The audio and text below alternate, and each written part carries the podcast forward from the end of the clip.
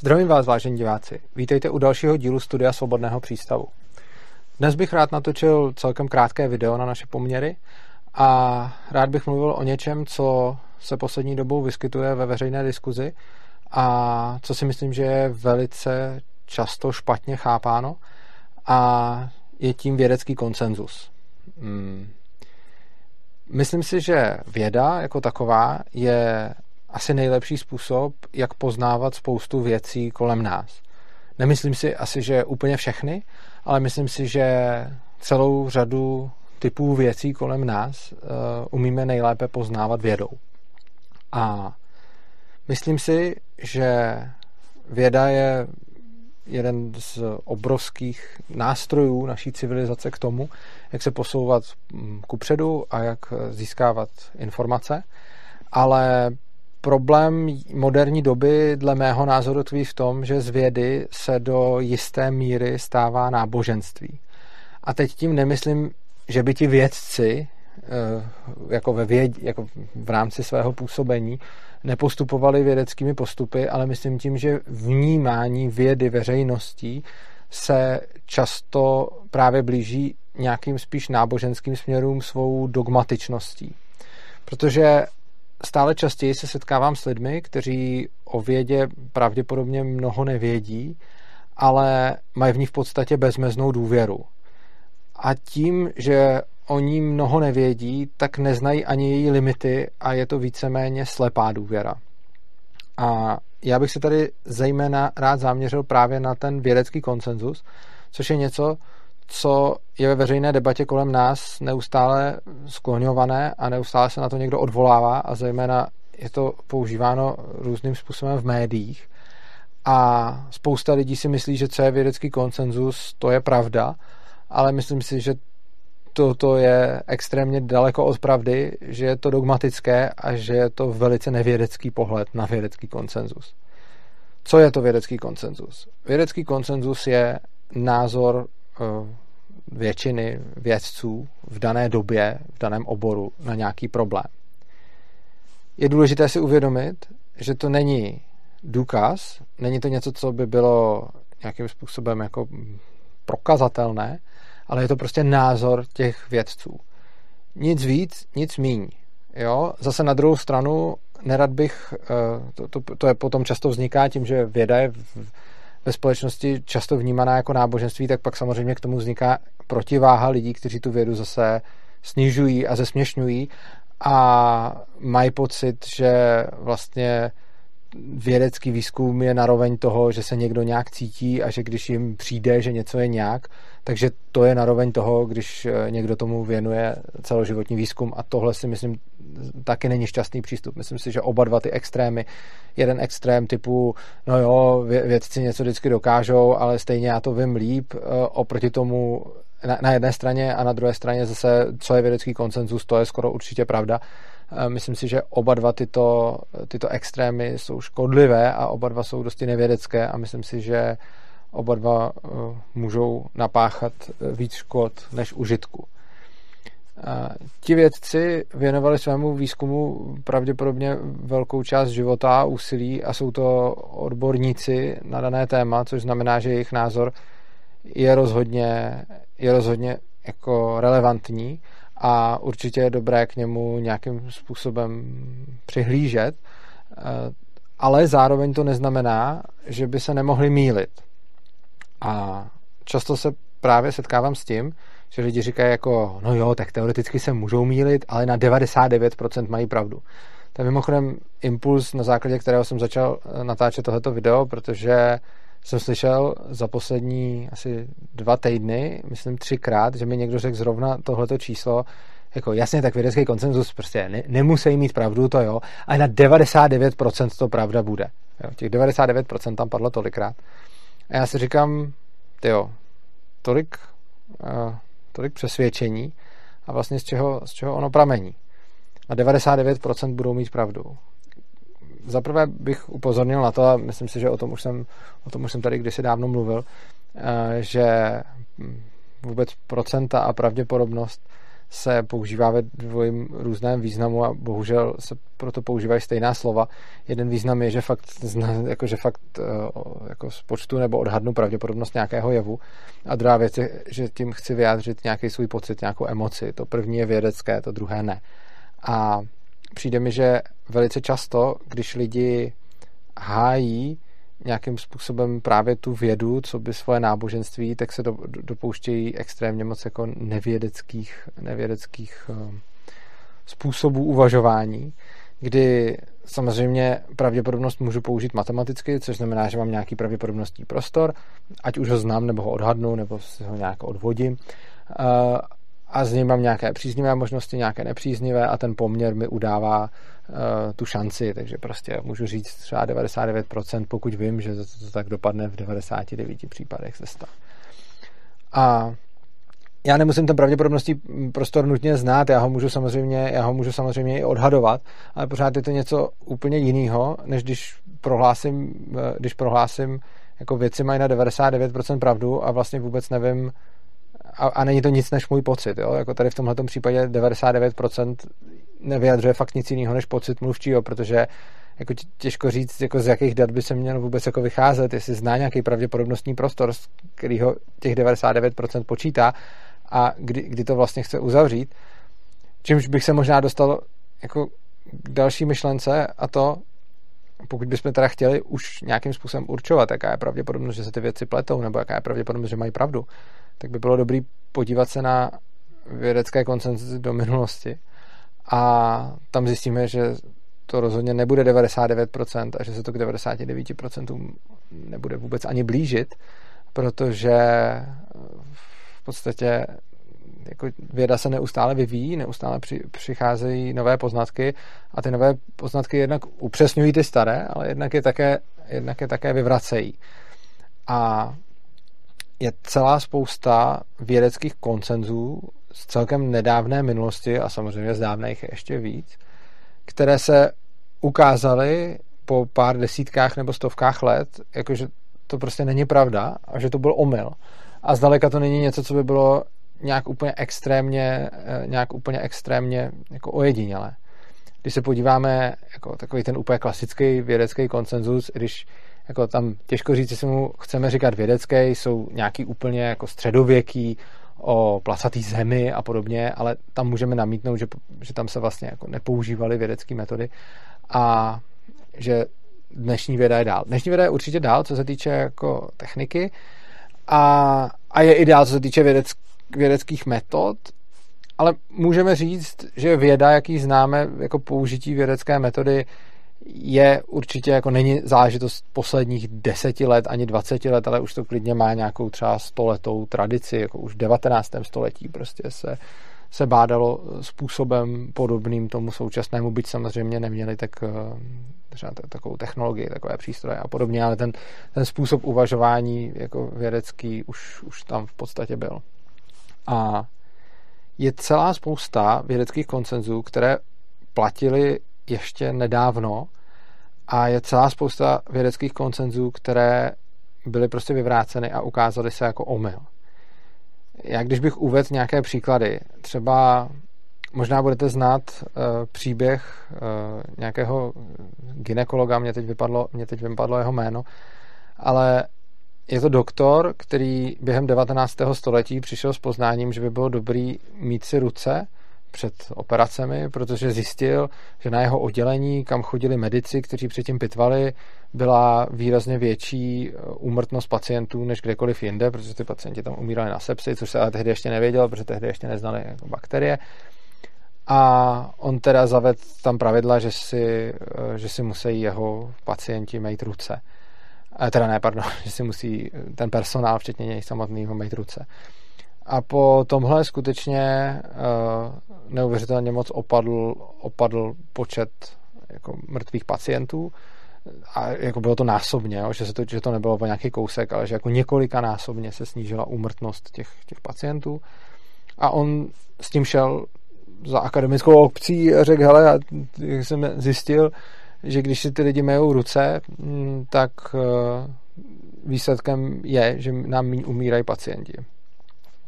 A to mělo za výsledek to, že se mu akademická obec celá vysmála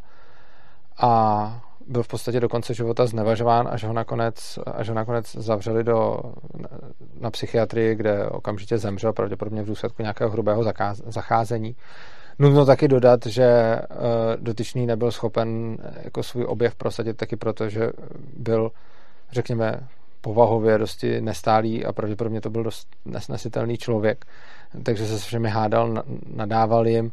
a oni ho potom nechtěli poslouchat, což eh, bohužel, bohužel tak bývá.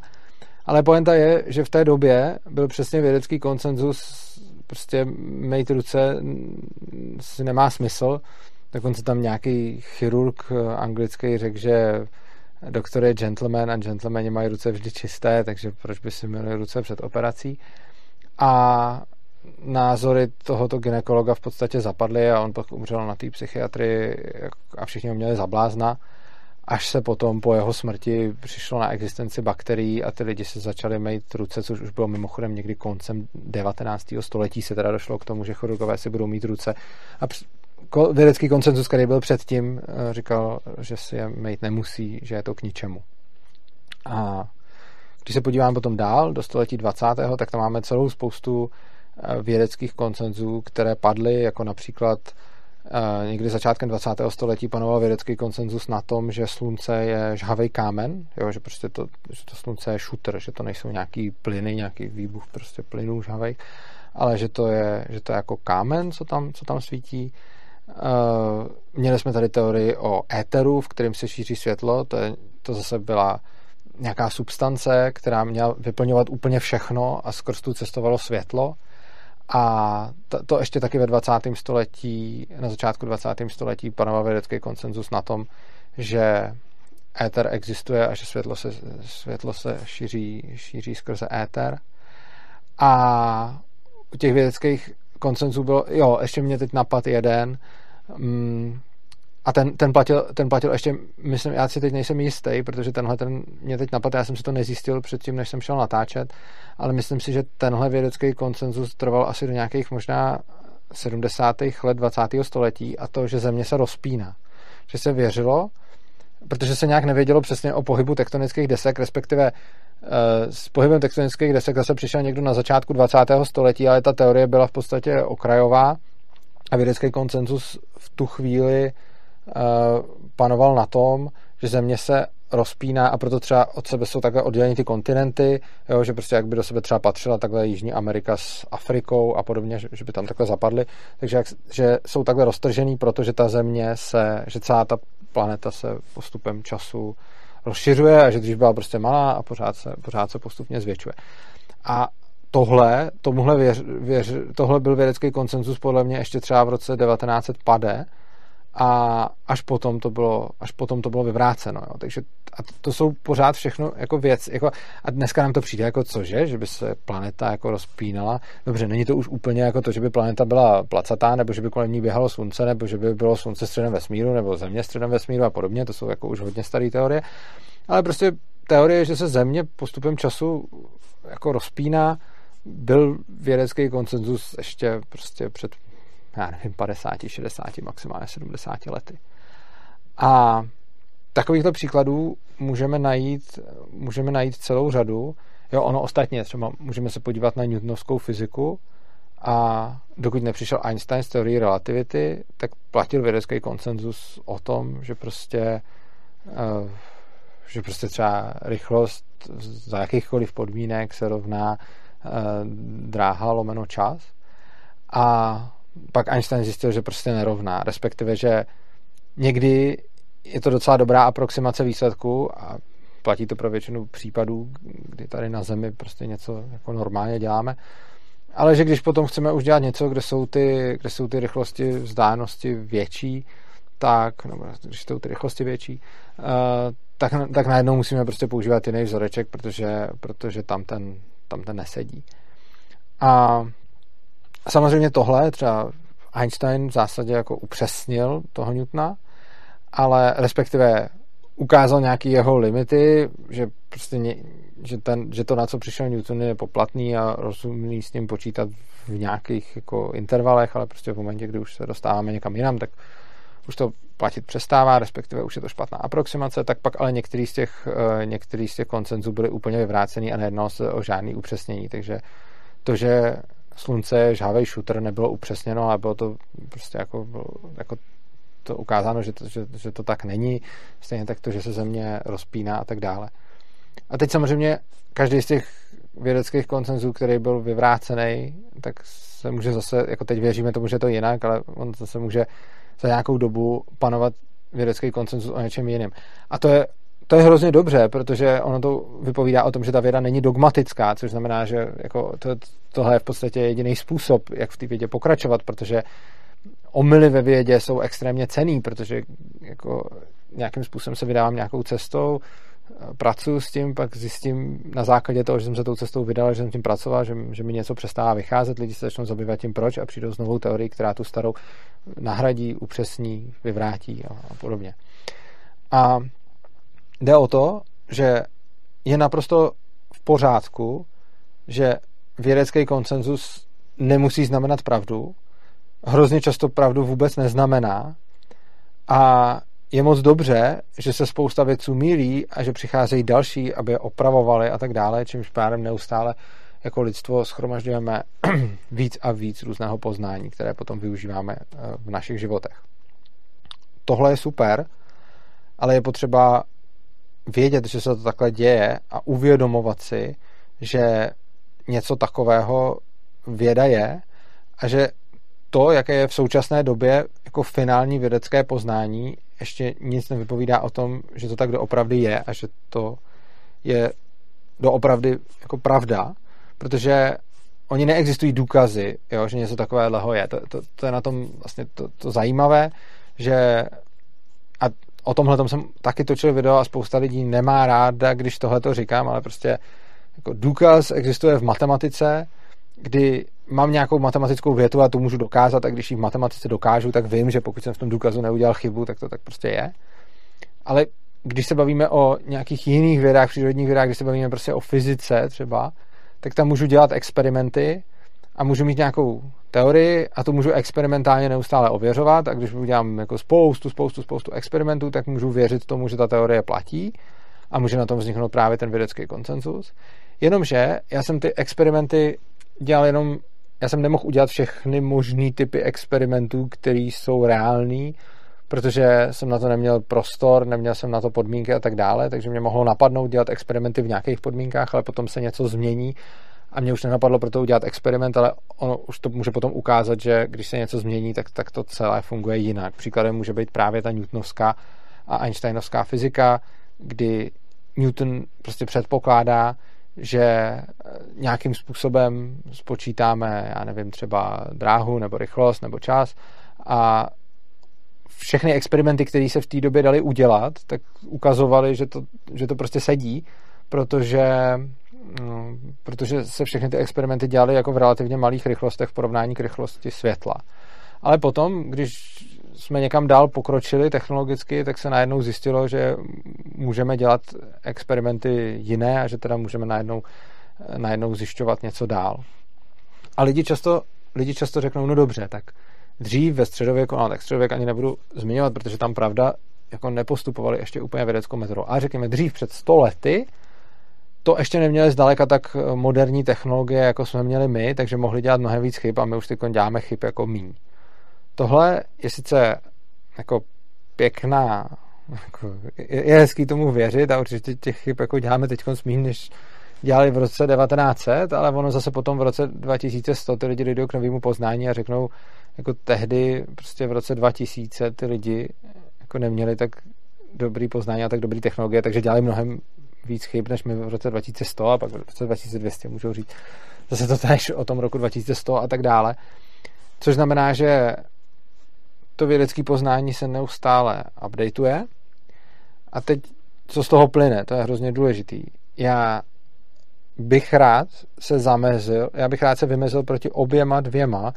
určitým krajním polohám, kdy jedna je schazování té vědy, jakože prostě vědci nic neví a stejně,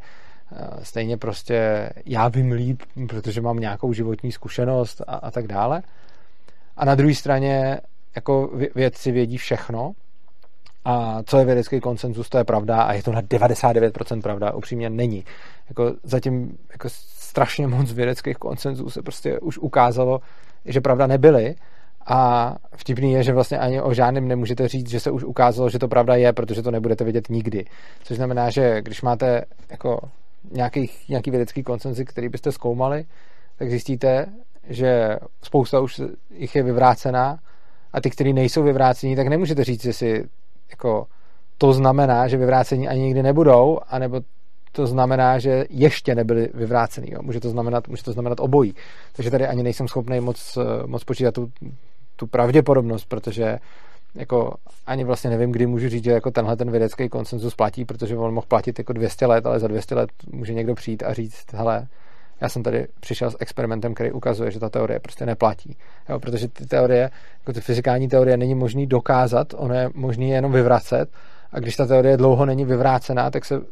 tak se věří, že, že je platná, ale bohužel k tomu nemáme důkaz. A tohle je něco, co, co hrozně moc lidí překvapuje. A je docela častý, že se potkám s někým, komu řeknu, že fyzikální teorie nejsou dokázaný a on se mi vysměje, protože si najednou myslí, že jsem jako nějaký takový ten konspirační teoretik, který říká, který říká prostě, že jako já nevím, že neplatí gravitace, nebo prostě já nevím, že máme placatou zemi, nebo prostě cokoliv takového. A jednou jsem právě zažil, že jsem někomu říkal, jako, že on říkal, že je dokázan, že teorie relativity je dokázaná, já jsem říkal, není dokázaná, jenom zatím nebyla vyvrácená, ale dokázaná není. A on mi říkal něco jako jasně a země je taky placatá, viď? A je zajímavé, že tyhle lidi, kteří se jako stavějí do role těch jako obhájců vědy, že prostě ho fakt naštve, že řeknu, že teorie relativity že nebyla dokázaná, protože on je přece ten vědec, takže ví, že teorie relativity platí a nemůže neplatit. Ale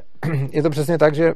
jako teorie relativity je zatím to nejlepší, co máme a, a předtím jsme měli to nejlepší newtonovskou fyziku a je dost možný, že za 100 let přijde někdo, kdo řekne, hele, ta teorie relativity jako je hezká, ale když se děje něco, tak potom už najednou nestačí a je potřeba ji nahradit něčím jiným. Jo? A ono logicky, protože když tady byl Newton, tak se jako rychlosti, v kterých se člověk mohl pohybovat, byly jako dost nízký, což znamená, že jeho teorie pro ně plně postačovaly. V momentě, kdy dneska z teorie relativity, jako dneska, když už potom se pohybujeme v, rychlosti, v rychlostech větších, tak musíme z teorie relativity počítat. Například s ní počítají GPS satelity, takže eh, GPS satelity musí počítat s dilatací času, takže vlastně oni by nefungovaly, kdyby teorie relativity nebrali v úvahu. Jo? Kdyby prostě jsme brali jenom newtonovskou fyziku, tak uh, ty GPS satelity prostě nebudou fungovat tak, jak mají.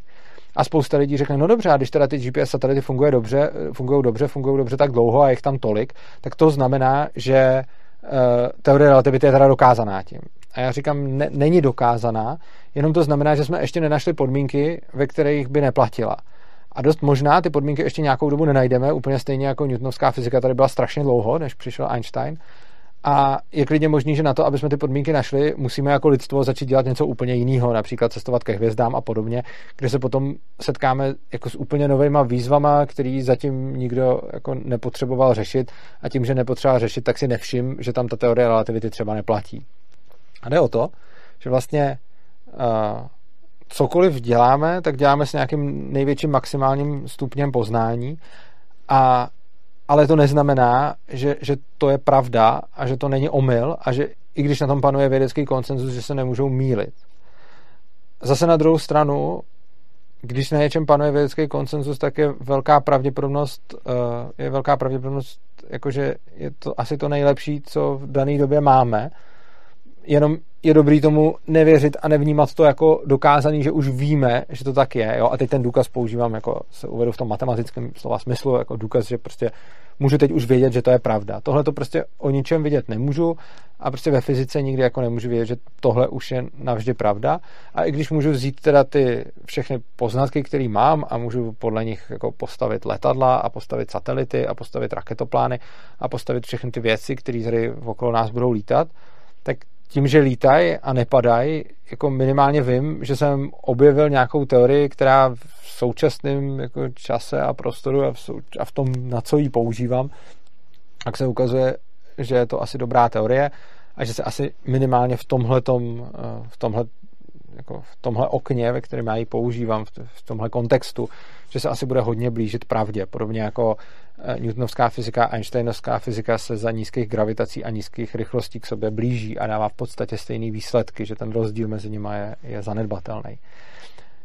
Nicméně, se, nicméně to neznamená, že to tak je a já nikdy nemůžu vědět, kdy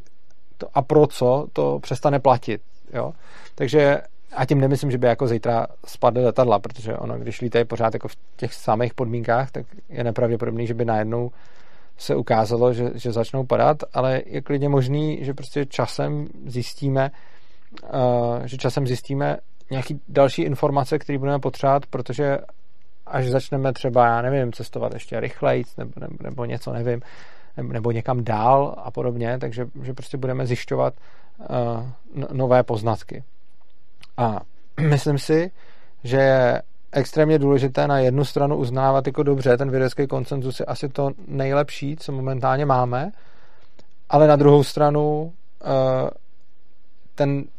jako neznamená to, že to je pravda a už se mnohokrát ukázalo, že to pravda nebyla. A paradoxně se ještě nikdy neukázalo, že to pravda byla, což jako není fair srovnání, to říkám jenom jako takovou spíš zajímavost nebo takový bonmot, eh, není to fair srovnání, protože ono není jak prokázat, že to pravda je. Čili o tom vědeckém koncezu můžeme jako buď dokázat, že neplatí, že se mýlili, anebo můžeme dokázat, že prozatím platí, ale vlastně nemáme jak dokázat, že by platil navždycky. Jo, což prostě je vlastnost světa, je to tak a rozhodně to neznamená, že by to bylo bezcený. Naopak, je to, je to, je to nesmírně cený, ale není to neomylný a není to dogma. Vědecký konsenzus se nesmí stát dogmatem.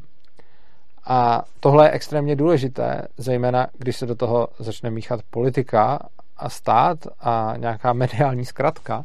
protože v tu chvíli může být potom konsenzus vědecký být používán jako dogma a může často jako můžou být lidi ob, ob, obvinováni, jako ty nevěříš vědcům. To, to, to často třeba tě, podobným námitkám jako čelím, že nedostatečně věřím vědcům, protože třeba natočím takovýhle video a mluvím o tom, že konsenzus nemusí být pravdivý, tak spousta lidí se mnou přijde a řekne jako, hele, ty, ty jako spochybňuješ vědu. Já nespochybňuju vědu, já si myslím, že ji používám tak, jak má být používána, což znamená nikoliv jako dogma, ale jako věda a já mám ve, ve vědu velkou důvěru, ale myslím si, že je důležité, když mám k něčemu tak velkou důvěru, abych se snažil chápat limity, jaké ta věda má. Což znamená, že já vědě důvěřuju, ale čím víc jí důvěřuju, tím více zajímám o to, jak funguje a jaké jsou její omezení a jaká je možnost, že se potom budu plést, protože nechci dogmaticky slepě věřit něčemu, o čem nevím, jak funguje a čemu nerozumím. Takže je podle mě hodně důležité tu vědu na jednu stranu nepodceňovat a nezatracovat, a na druhou stranu z ní nedělat náboženství a nedělat z ní stoprocentní pravdu a stoprocentní dogma. A já často, když řeknu, jako, že něco třeba není prokázané, tak často je na to otázka, cože, ty snad jako nevěříš vědcům? No, já jim věřím do té míry, že prostě když panuje vědecký koncenzus na něčem, tak můžu říct jako dobře,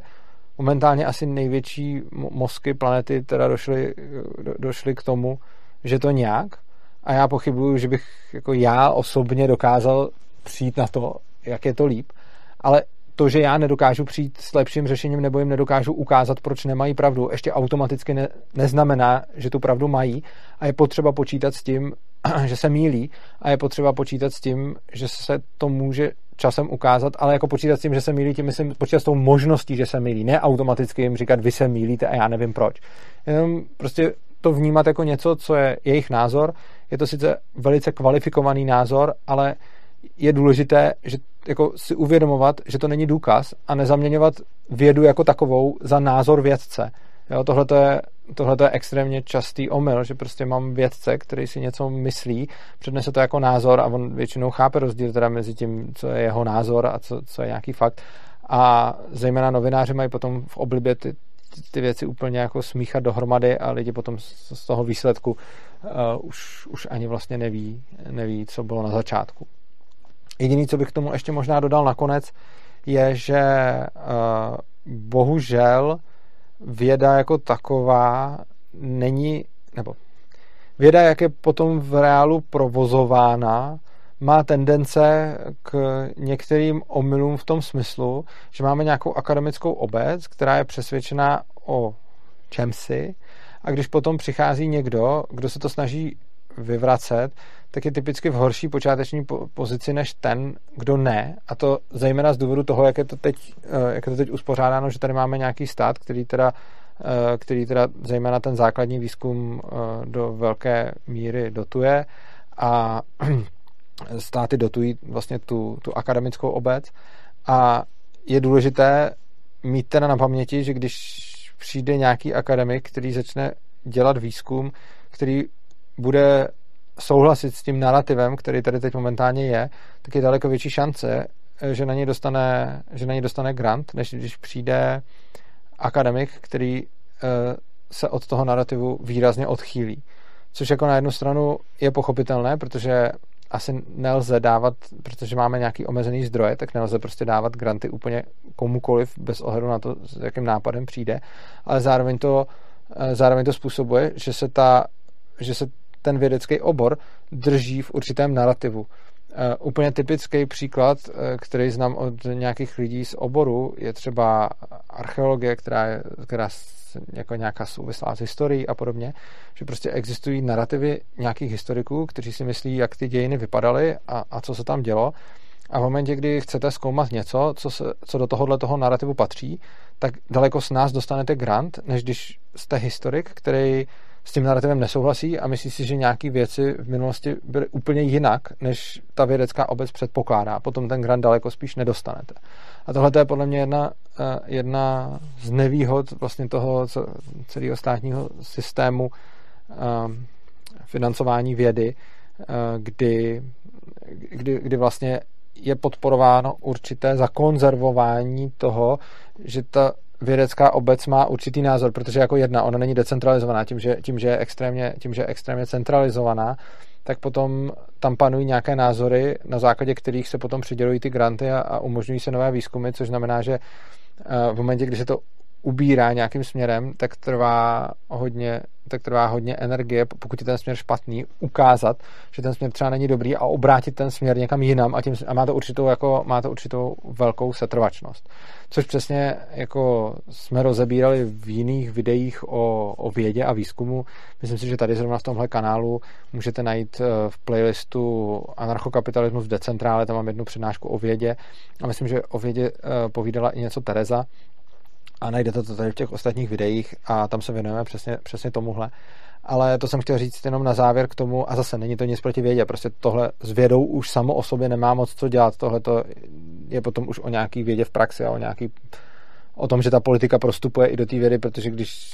se ten stát vlastně, eh, když je ta věda na ten stát tolik navázána, tak se tomu, tak se tomu v podstatě nelze vyhnout. A tím potom se můžeme dostat i k tomu, že, to jsme se dostali třeba v době, kdy eh, nevycházela vědcům, která předpokládala, když předpokládali globální oteplování podle určitého modelu, když jim nevycházely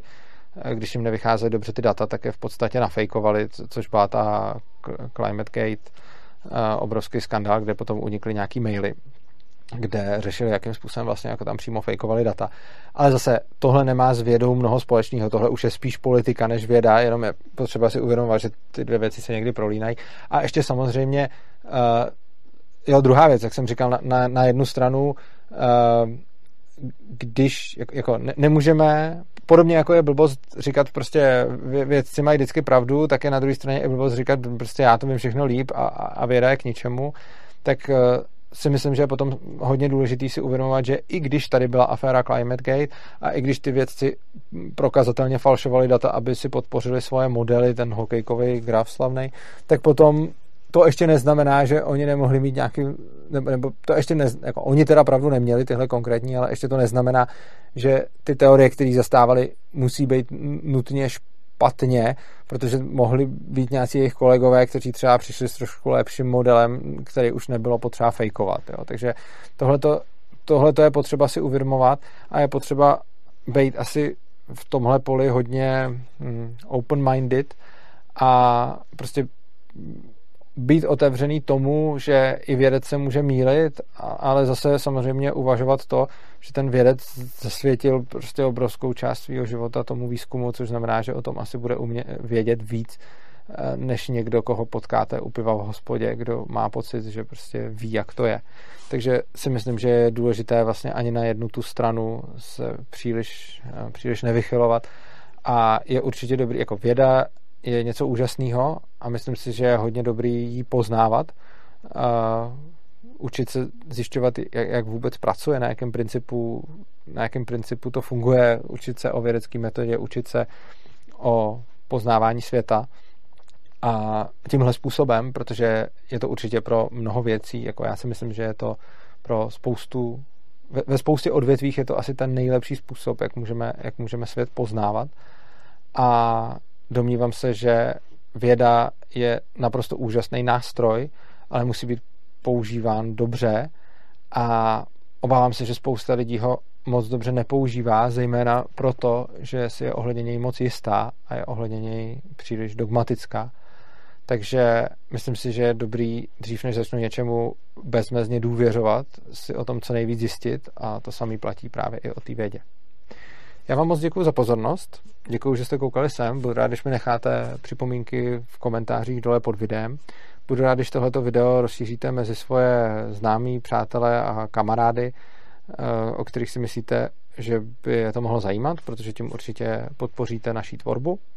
Pokud se vám tohle video líbilo, zároveň vás můžu poprosit, eh, dole pod videem najdete link na bitcoinové, litecoinové, eh, bitcoinovou, litecoinovou adresu a bankovní spojení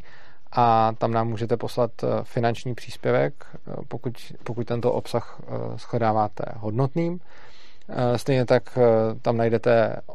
tlačítko odebírat. Pokud nás ještě neodebíráte, tak tím, že nás odebírat začnete, nás jednak budete motivovat k další tvorbě a jednak potom budeme mít větší, manévrovatel, větší manévrovací prostor při zvaní nových hostů, pro, protože pro některé z nich je prostě důležité, kolik odběratelů kanál má, když, když to pozvání přijímají. A Samozřejmě nás můžete podpořit i tím, že budete šířit naše videa, protože potom čím víc lidí se na ně podívá, tím častěji je bude nabízet YouTube, což může na, na pomoci šíření našich myšlenek. A pokud nás sledujete dlouhodobě a líbí se vám naše práce obecně, tak vás poprosím, můžete se podívat dolů pod video na link opristavu.urza.cz, kde najdete návod, jakým způsobem nás můžete, jakým způsobem nás můžete pravidelně podporovat. Eh, Svobodný přístav je nezisková organizace, která nepobírá žádné peníze od státu ani od Evropské unie. Eh, jsme neziskovka, která funguje čistě z vašich darů a příspěvků. Přičemž, když nám nastavíte eh, pravidelný příspěvek, který klidně může být nízký, ale pravidelný, tak nám tím umožníte nějakým způsobem dobře plánovat a rozvrhovat ty finance, protože je celá spousta aktivit, které děláme a je celá spousta věcí, co pořádáme a potřebujeme vědět, na co si můžeme zaplatit lidi, eh, co musíme udělat sami, eh, jakou techniku si můžeme dovolit a tak podobně. Takže pokud byste se stali našimi hm, pravidelnými přispěvateli, pomůže nám to úplně nejvíc. Já vám moc děkuji za pozornost, mějte se krásně a uživejte si života.